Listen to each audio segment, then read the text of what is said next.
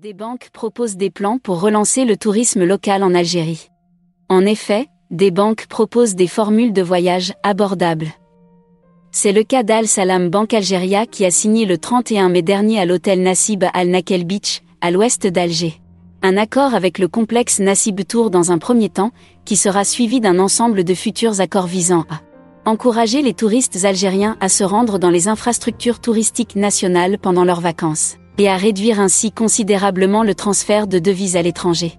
Cette nouvelle formule, dénommée SIAATI, Mon Tourisme, vise à encourager le tourisme local algérien. Le directeur général de Nassib Tourisme, Jamel Nassib, estime que l'Algérie est riche en potentialités touristiques diversifiées, et le nouveau produit bancaire, en coopération avec son entreprise, peut être un bon geste pour promouvoir le tourisme interne.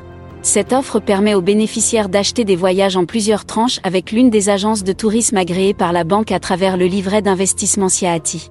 Ceux qui souhaitent bénéficier de cette offre doivent ouvrir un compte pour le livret Siaati avec un dépôt minimum de 30 000 dinars et un engagement d'épargner cette somme pendant une année complète.